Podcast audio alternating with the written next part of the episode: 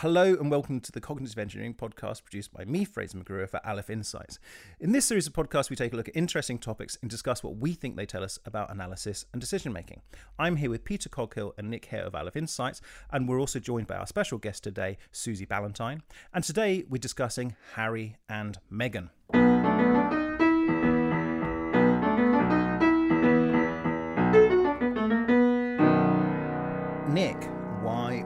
Discussing Harry and Meghan?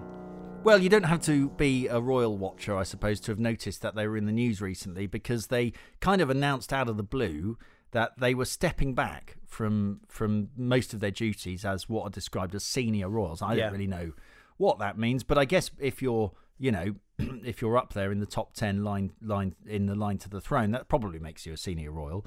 Um, so the statement that they put out was very uh, matter of fact. Um, uh, but but actually, you know, in subsequent interviews and stuff, the, the the rationale seems to be, and it, and it's a completely understandable rationale to me. But the rationale is um, that you know, life as a royal is a humongous strain. I think you know, and and I think it, it seems that neither of them particularly are up for that kind of life. And you might think, well, you know, why should they be? It's not like he's going to ever become king now, is it? So, barring some spectacular catastrophe. So, um, yeah. So basically, uh, they because they're they're stepping back because of you know because of the the fact that they can't really cope with having trying to have, do the things they want to do as a family and live their own lives and you know presumably set up their own businesses and you know do normal stuff and be a royal at the same time and cope with the pressure from the uh, press and so on. And it and it's obviously being a royal seems to be up there in the kind of high pressure jobs. We don't normally think of it that way, but it, it must be, right? I mean, I wouldn't want to do it. Um, I wouldn't be king for a hundred pounds. right. Might do it for 110. Yeah. Um, so uh, anyway, this but this issue of sort of uh, you know resilience and uh, being able to you know being able to cope with your job and and and I think most people have uh, probably had times whatever they're doing where they've thought I can't I can't go on with this and you know I've got to have a break or this is you know too stressful. Um, and uh, so I'm kind of interested in that. I, you know, certainly affected me personally, and it and it and it just so happens that uh, Susie, who I've known for many years, we were former colleagues at MOD. Uh, Susie's a psychologist, uh, y- y- has has worked in defence, um, and uh, is currently uh, look as well as as well as um, uh, coaching. She's also doing a PhD in uh, in in more or less this issue. So I thought a perfect person to come on and we so that we can discuss, you know, what resilience is, how you can get more of it if you can, Yeah. um, you know, what what seems to affect it and and stuff like that. So yeah. Perfect. Good.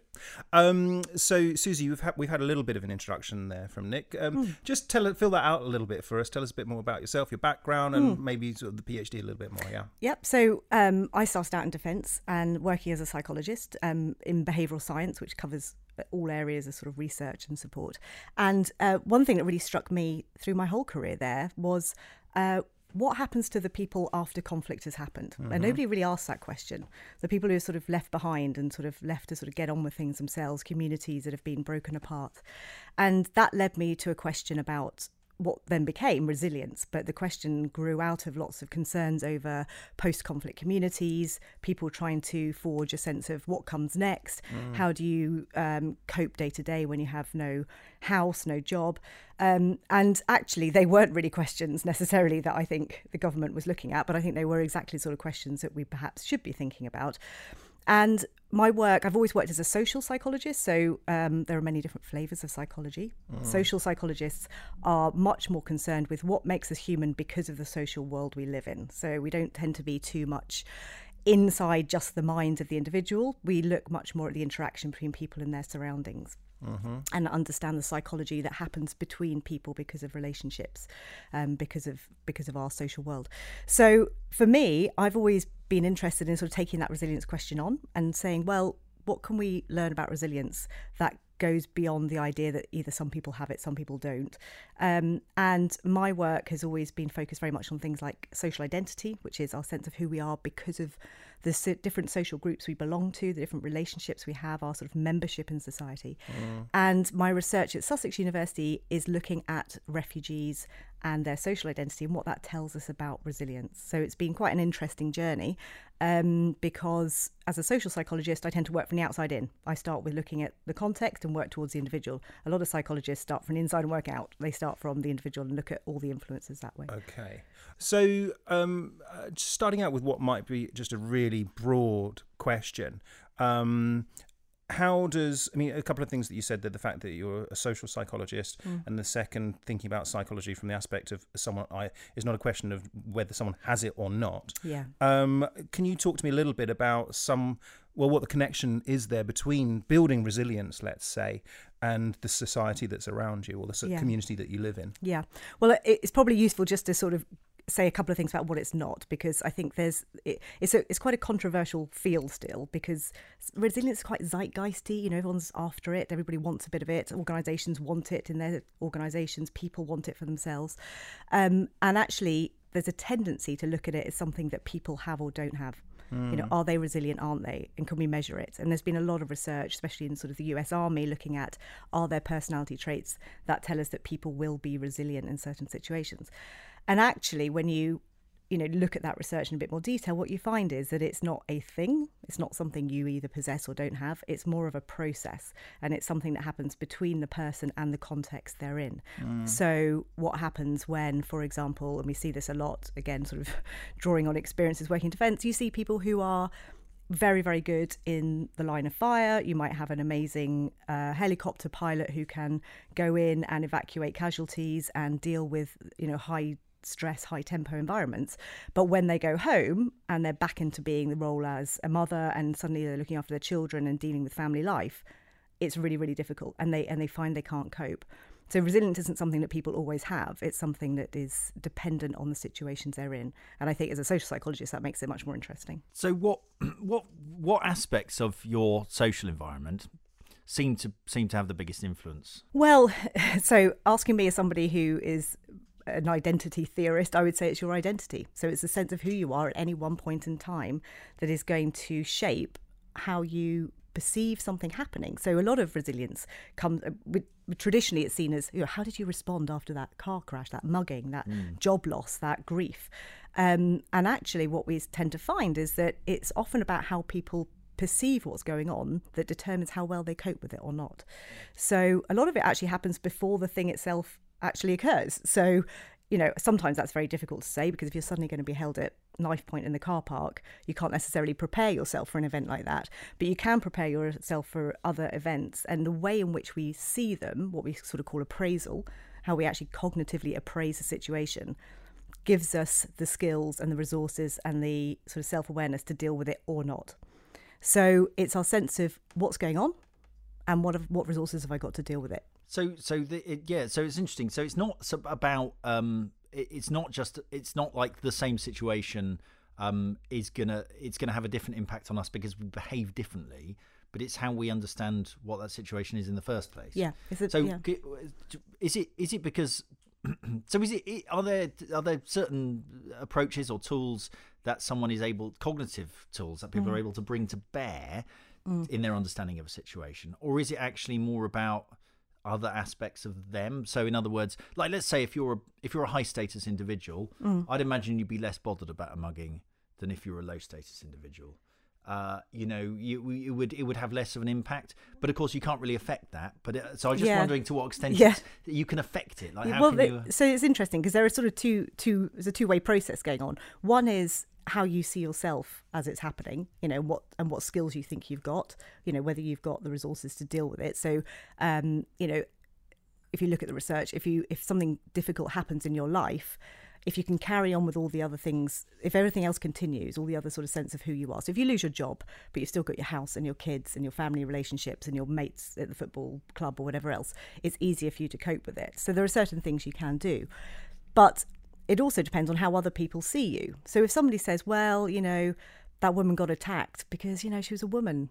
She was asking for it because the way she dressed. Suddenly, somebody else is framing who you were, and it mm. changes that event from being something that you that just happened to being something that somebody else says was your fault. And the impact the psychological impact of framing somebody's identity because in the in an event happening can be really really powerful. And in my research I look at it in terms of refugees because refugee is obviously one of those really powerful labels and it affects people how people see a situation. But also so, you have I mean refugees are almost perfect test cases for you um, in that they are completely supplanted from presumably what Yeah. was once probably quite a stable community Hmm. to a totally new one where all of their social identity has just been scrubbed out Yeah. and now they've got this you know and i and I, so i yeah I often wonder i was in fact yesterday i was the guy who was um i got a cab and, and the guy uh, who was was an algerian mechanical engineer who was a cabby and i thought well you know mechanical engineer now he was saying you don't get paid very much as a mechanical engineer in algeria and he didn't like it there but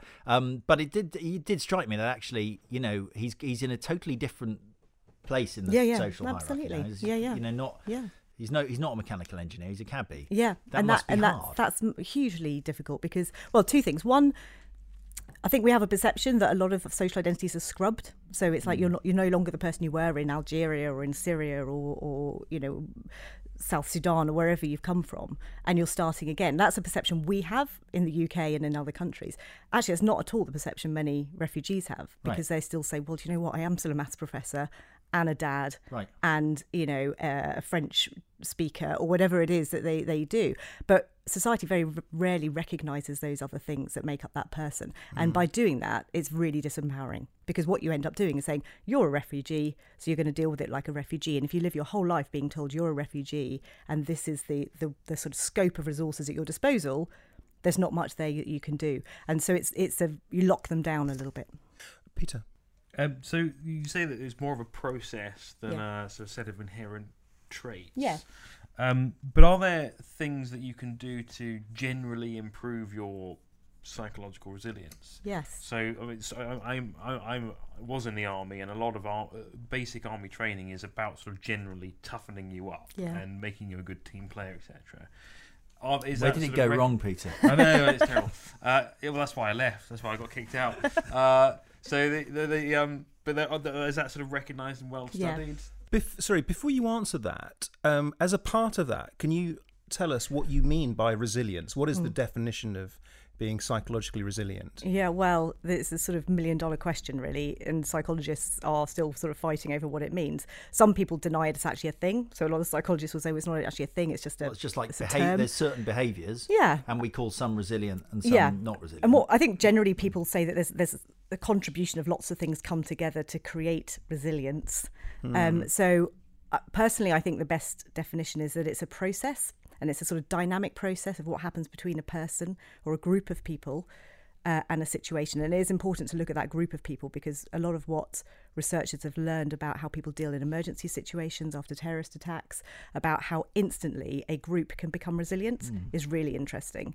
So it's about what's happening in that moment between people being in a situation, perceiving what's going on and making sense of it, thinking, does this relate to me? So, you know, is am I in that threat here or- now or in the future? And can I do anything about it? And then the decisions and behaviours that then follow on from that. So, what we know is that you know individuals go through this appraisal process. So you can help people with that in terms of your Peter uh, your question about you know appraisal and, and can you know can we do anything about it? Um, but actually, we can see that quite a lot in groups. In that you know, people often take their cue from other people. So they have what's called common fate. You know, you're on the London Underground, smoke starts filling up your carriage.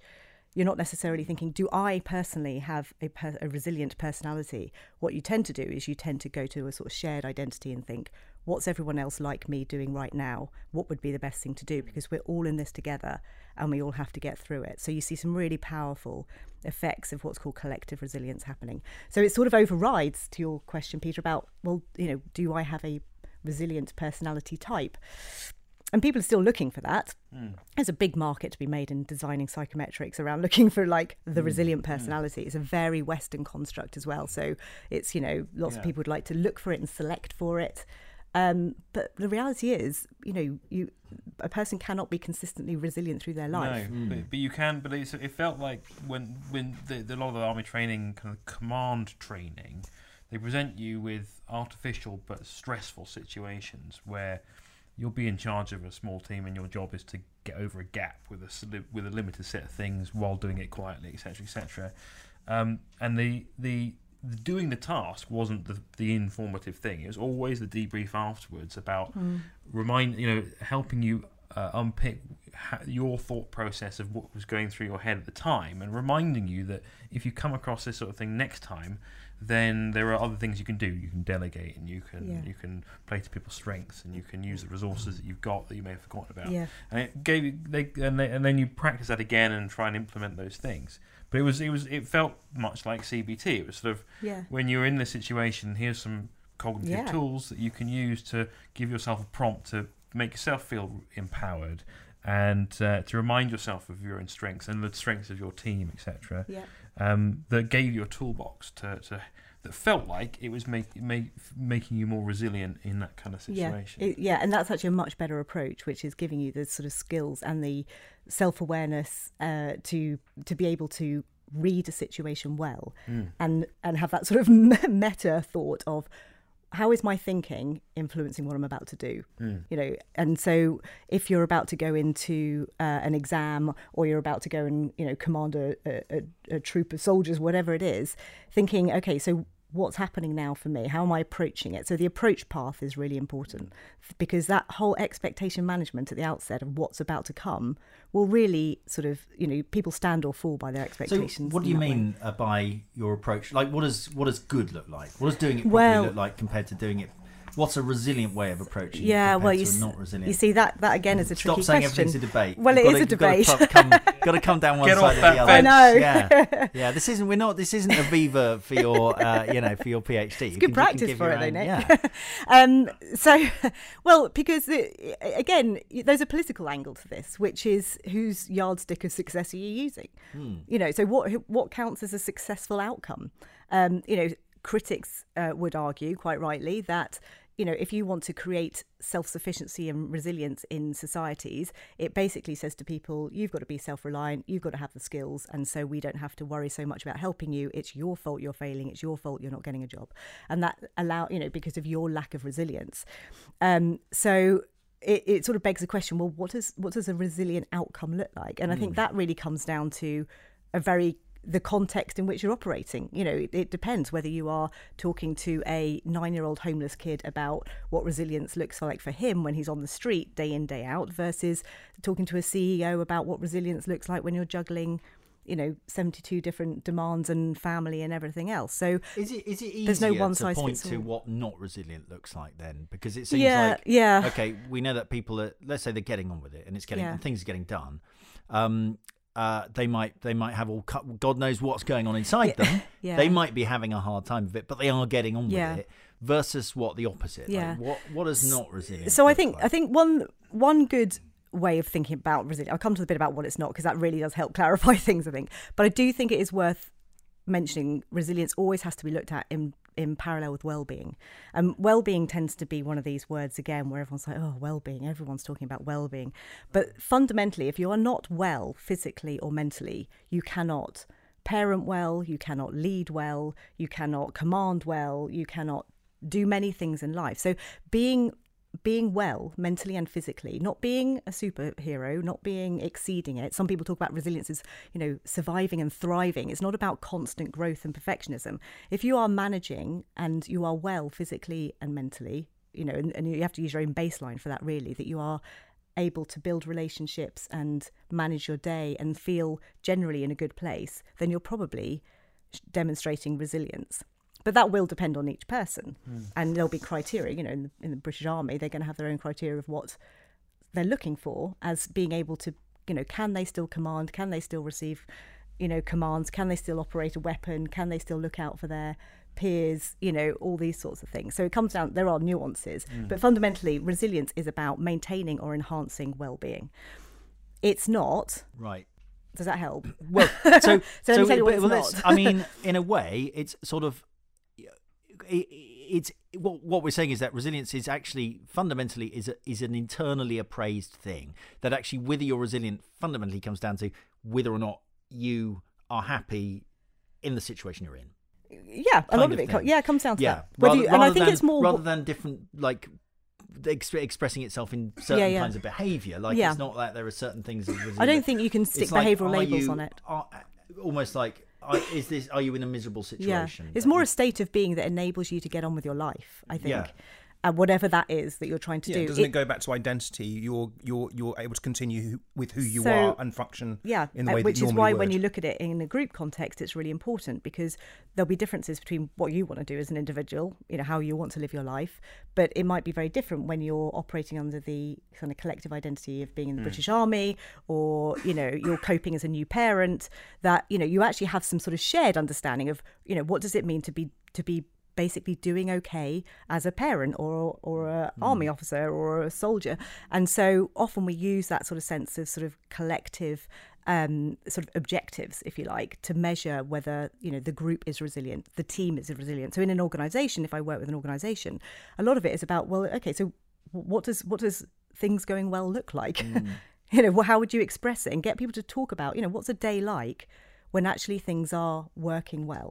Yeah, mm. I mean, I, And that's I- very I- subjective. I had to be honest. I hadn't really thought about how complex it is. I'm going to let you off a little bit for saying that you that you're on because I I've now I'm starting to think. It's well, actually, yeah, because issue. because you know, there's a lot of environments that people would describe as toxic. yeah But which, nevertheless, where things get done, and you might think, well, you know, So it that- might yeah. be, it might be that actually, you know, you wouldn't be able to get those outcomes were it not for the things that, uh, you know, in an ideal world we wouldn't necessarily Yeah. have. And and and there, there's a kind of trade off there, but it but it's hard. It's not easy to say, well, this is like straight up bad. Now, it might be really stressful for people, and they might be miserable. Yeah. But uh, on the flip side, things are getting done, and they might not be getting done if they were all So, happy. You Yeah, know, oh, it's- absolutely. It is. It's not. It's not so straightforward. I think what is an important distinction to make is between resilience, uh, recovery, and resistance. People, because sometimes, and you see this, you see this in organisations. A sort of a leader might be thought of as being resilient because they get stuff done, and they and nothing seems to to touch them. You know, they're like Teflon. They just mm. they just get through a situation because they're resisting the stress you'll probably find that their well-being mentally and physically is taking a hit. And probably collectively the team is probably taking a hit. They might still be keeping their profits high. They might still be hmm. impressing the But it's board. not sustainable. but it's not sustainable. And so hmm. you know and this is a problem we have in the west when we think that people are successful and are coping. These are things that are not resilient because if you're coping through gritted teeth just to get through the day and you're hitting you know a bottle of wine a night just to sort of make it all the pain go away or whatever it is that that might have got you through the difficult day but that's not going to set you up very well in the long term or dealing with the Mm. next issue there's nothing there that that's not good for your well-being mentally or physically and it's not good for the well-being of the people around you family Yeah, colleagues everybody else so An engineer, coping an engineer would say the system is sort of critical. It's the point of breaking. Exactly, and it- and uh, but a lot, I mean, a lot of people do function at that level, Mm. and they think that they are still succeeding. But I think increasingly we would argue that our measure of success should actually be a lot more around people's mental and physical well-being. I mean, and that yeah, I'm. I'm going to push on this a little bit, not because I I mean I hate bloody hate toxic work environments, and I and I one of the reasons that I'm so happy having left the MOD is because I have control He over can create his own toxic things work can't be- Yeah, exactly. I've got my own one man toxic environment. But um, but I I sort of wonder unless you can prove that it's worse, like for for you as an outcome. Yeah. Um, who are you to say that you know the person who they want to they just want to get ahead in life they working 18 hour days at the weekend they go out and drink a bottle of vodka and then on monday they're back in work um now i wouldn't want to have to live like that uh but is that bad is that bad for that person I would argue- what in what sense is it bad if it's achieving the goals that they or are you saying that they're probably mistaken about what their goals are or yeah, well, I, I would ask. sounds a bit paternalist that's all yeah, Once- Once you've answered this, I want us to come back to Peter and Sure. Yeah, so yeah, please go ahead. Uh, yeah, I mean, it can be a little bit because it can be a bit like you know, are you taking care of yourself? Are you looking after yourself? And you know, a person has a right to live their life as they want to. But we have a tendency to assume that people who live their, their life like that do so in isolation from everyone else. And what we know is that sort of behaviour, even if they think, well, this isn't causing any ripples anywhere else, will be because hmm. fundamentally, if somebody is living their life like that, they're going to miss the decimal point on the sales transaction. They're going to snap at a colleague. Yeah. They're not going to get the sleep, so they're not making the best decisions that they Well, can they possibly they've make. a terrible home life. And Yeah. that. Yeah. I mean, as you were describing that person, you know, I just imagine sort of working around that person. It would be horrible. it would be awful for everyone. Yeah. Uh, Peter. Uh, uh, it, it just struck me when I was doing a bit of reading, and I was reading about the factors that sort of help develop and sustain resilience, and things like making realistic plans and being able to take steps necessary to complete them, uh, confidence in one's own strengths, and well, confidence and awareness of one's own strengths and abilities, uh, sort of communication and problem-solving skills, uh, and the fourth one I saw was ability to manage sort of impulses and emotions and feelings, not not like suppress them, but manage, Yeah, yeah. them. Yeah. They seem really analogous to the things that bring it back to analysis and decision making, qualities that we would expect to see in good analysts. Yeah. It's about sort of rational, methodical thought. Uh, it's about uh, a, a good linear understanding of the world Mm-hmm. and a, an ability to sort of update your understanding based on new information. They feel like they're two sides of the same Yeah. brain. Yeah. Um, Well, it's a, it's a very cognitive and emotional process, resilience, because you're appraising a situation. mm. And, you know, certainly, you know, as we now know, it's our emotional response to something that happens first and then we think about it. We used to think it was the other way around that we take in information and we have an emotional response to it. We don't. So increasingly, we've realised that our emotional response to situations and emotional intelligence is fundamental. And you would, I haven't seen the research, so I couldn't quote it, but there's probably a correlation between emotional intelligence and resilience Mm. However you want to measure it because i think if you can manage the because the moment you feel something you start to think something. So going back to your thing about cbt you know so in a situation uh in i you know lived for, in south america for a number of years and i kept preparing myself for that moment where someone puts a gun up against the window of your car with your kids in the back seat and thinking i've got to really think about how i'm going to feel about that so that the thoughts that then come off the back of it are ones that get Yeah. us out of that situation. And so you're right a lot of that sort of preparing yourself mentally, thinking through what your options are, um, thinking through what's available to you. So, you know, I have to think of myself as do I think of myself as a, a woman and a mother in that situation? Well, yes, because my instincts are about protecting my children. But I don't think about myself as a woman in the sense of like, poor me, I'm not going to be able to cope because this man's pointing a gun at me. Yeah. I have to think about So it in a different way. So your mental preparation for that scenario wasn't just like, right, this is what I will do. I'll accelerate and turn left and get to Yeah, safety. no, it it wasn't. also includes like ha- in that moment when that happens. Yeah. What sort- what are the sorts of things that are going to go through my head? What are the conflicting requirements and desires?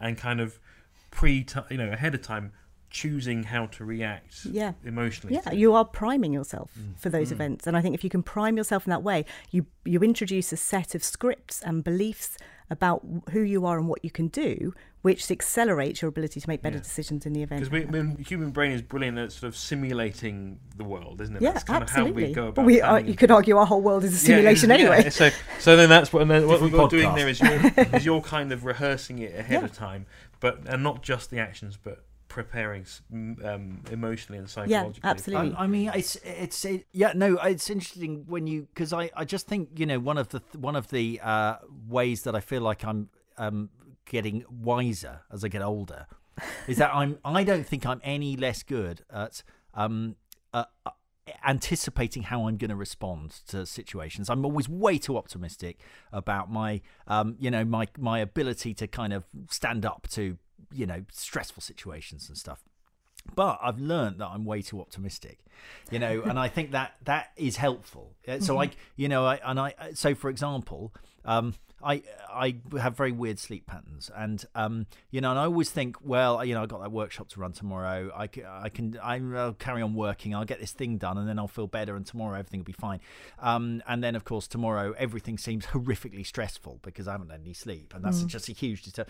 Well, I, I think now I, I sort of understand that. You know, I, I know I I sort of think I can cope. Some bit of my brain says you'll be able to cope, but the more rational bit get says no actually it's probably a good idea if you get some sleep Yeah. and i and um yeah i mean so i i think i'm probably bad intuitively but i've had to aim off for that Well, you know Yeah, I think well, two things you bring up there. One is reflecting on what happened last time. So you know, point Peter made that you know going back and doing the lessons learned is really important. Like, could it you know did it work out? Well, yes, it did. That's probably the biggest driver of your behaviour. The, that you probably are you have, despite the odds of the, your lack of sleep probably successful. Pulled it off. Pulled it off as usual. And so until it goes badly wrong for you one day, you probably f- will find that it you will just keep Uh-oh. creating it because we're Yeah. ha- we're you know creatures of habit. We do the same thing.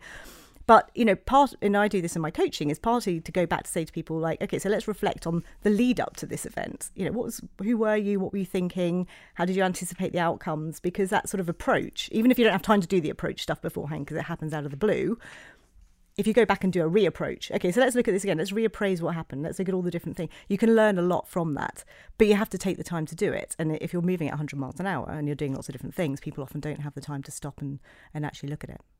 I, But I do. I have a. Sorry, Fraser. No, what I was going to say also, isn't it, that uh, as you sort of get older, um, and you might have many, many times where you have your one, two hours sleep and you pull it off, but actually something you start to notice is you start to get run a bit ragged in life, and it's that sort of. So it's not just about the ex- the experience in itself; it's the sort of the wider sense Yeah. of it, and that yeah, that wider sense of experience. Yeah. On the other hand, learn as you get older, I feel like you have more. Um. Uh, and you've got more more experience in the bank to bring to bear to Mm. new situations. And Mm-hmm.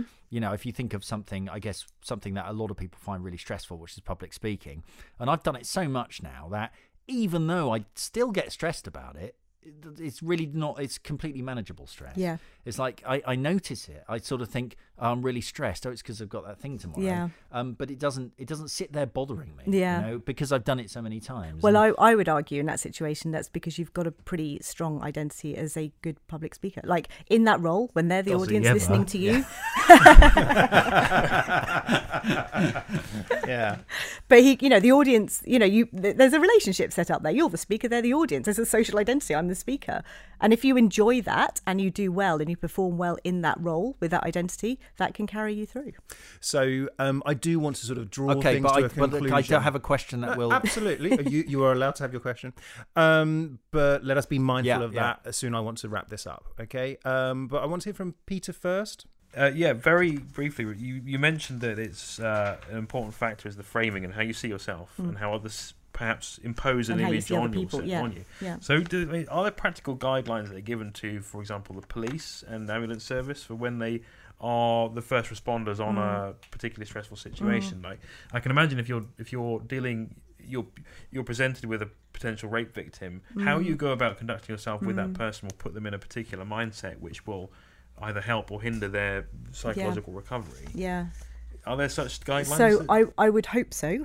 I certainly know that there's there's work going on with the emergency services. Um, some really good research at Sussex that looks at helping the emergency services understand how some of these group dynamics um, unfold and what what the police, what the you know ambulance paramedics can do to get the best out of those dynamics.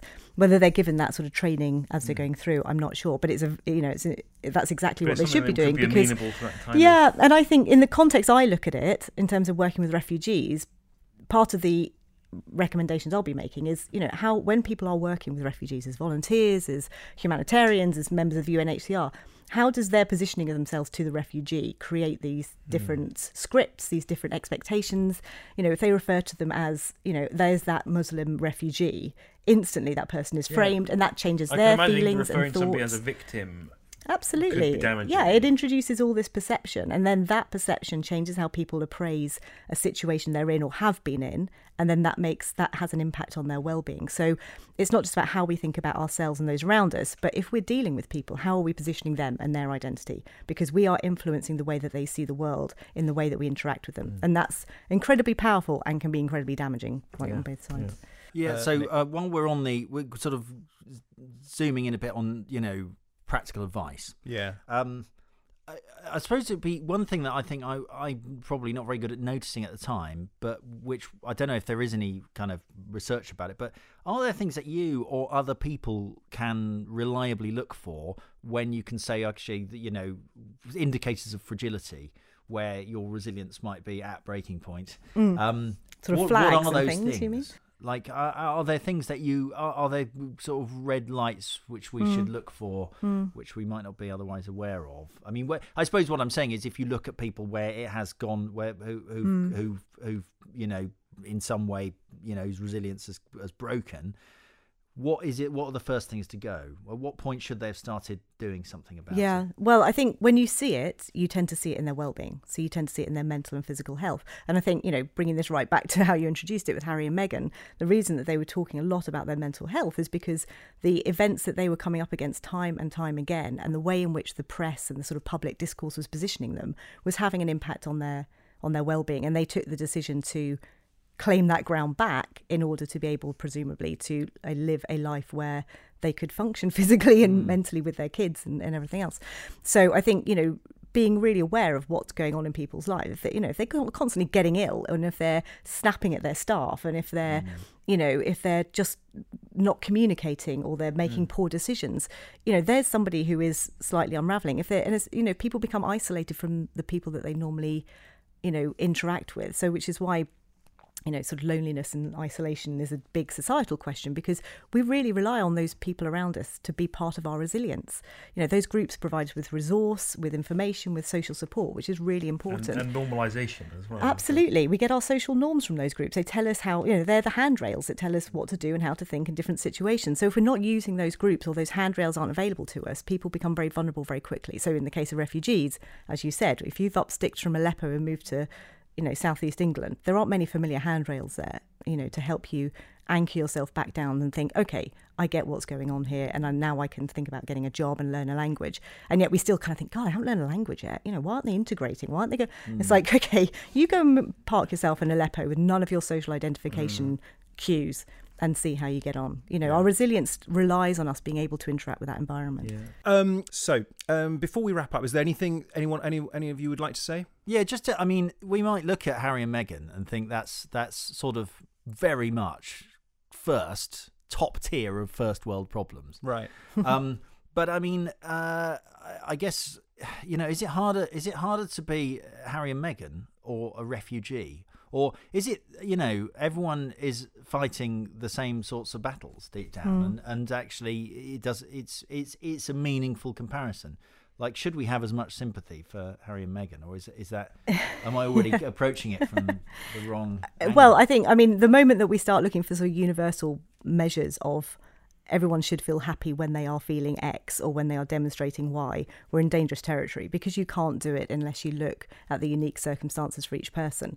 So you cannot compare you know, a homeless woman on the streets of London with Meghan. I mean, we'd look at, oh, but Meghan's so privileged and has so many opportunities. But within the context of what is it that enables her to live her life, her her yardsticks, her metrics are really different.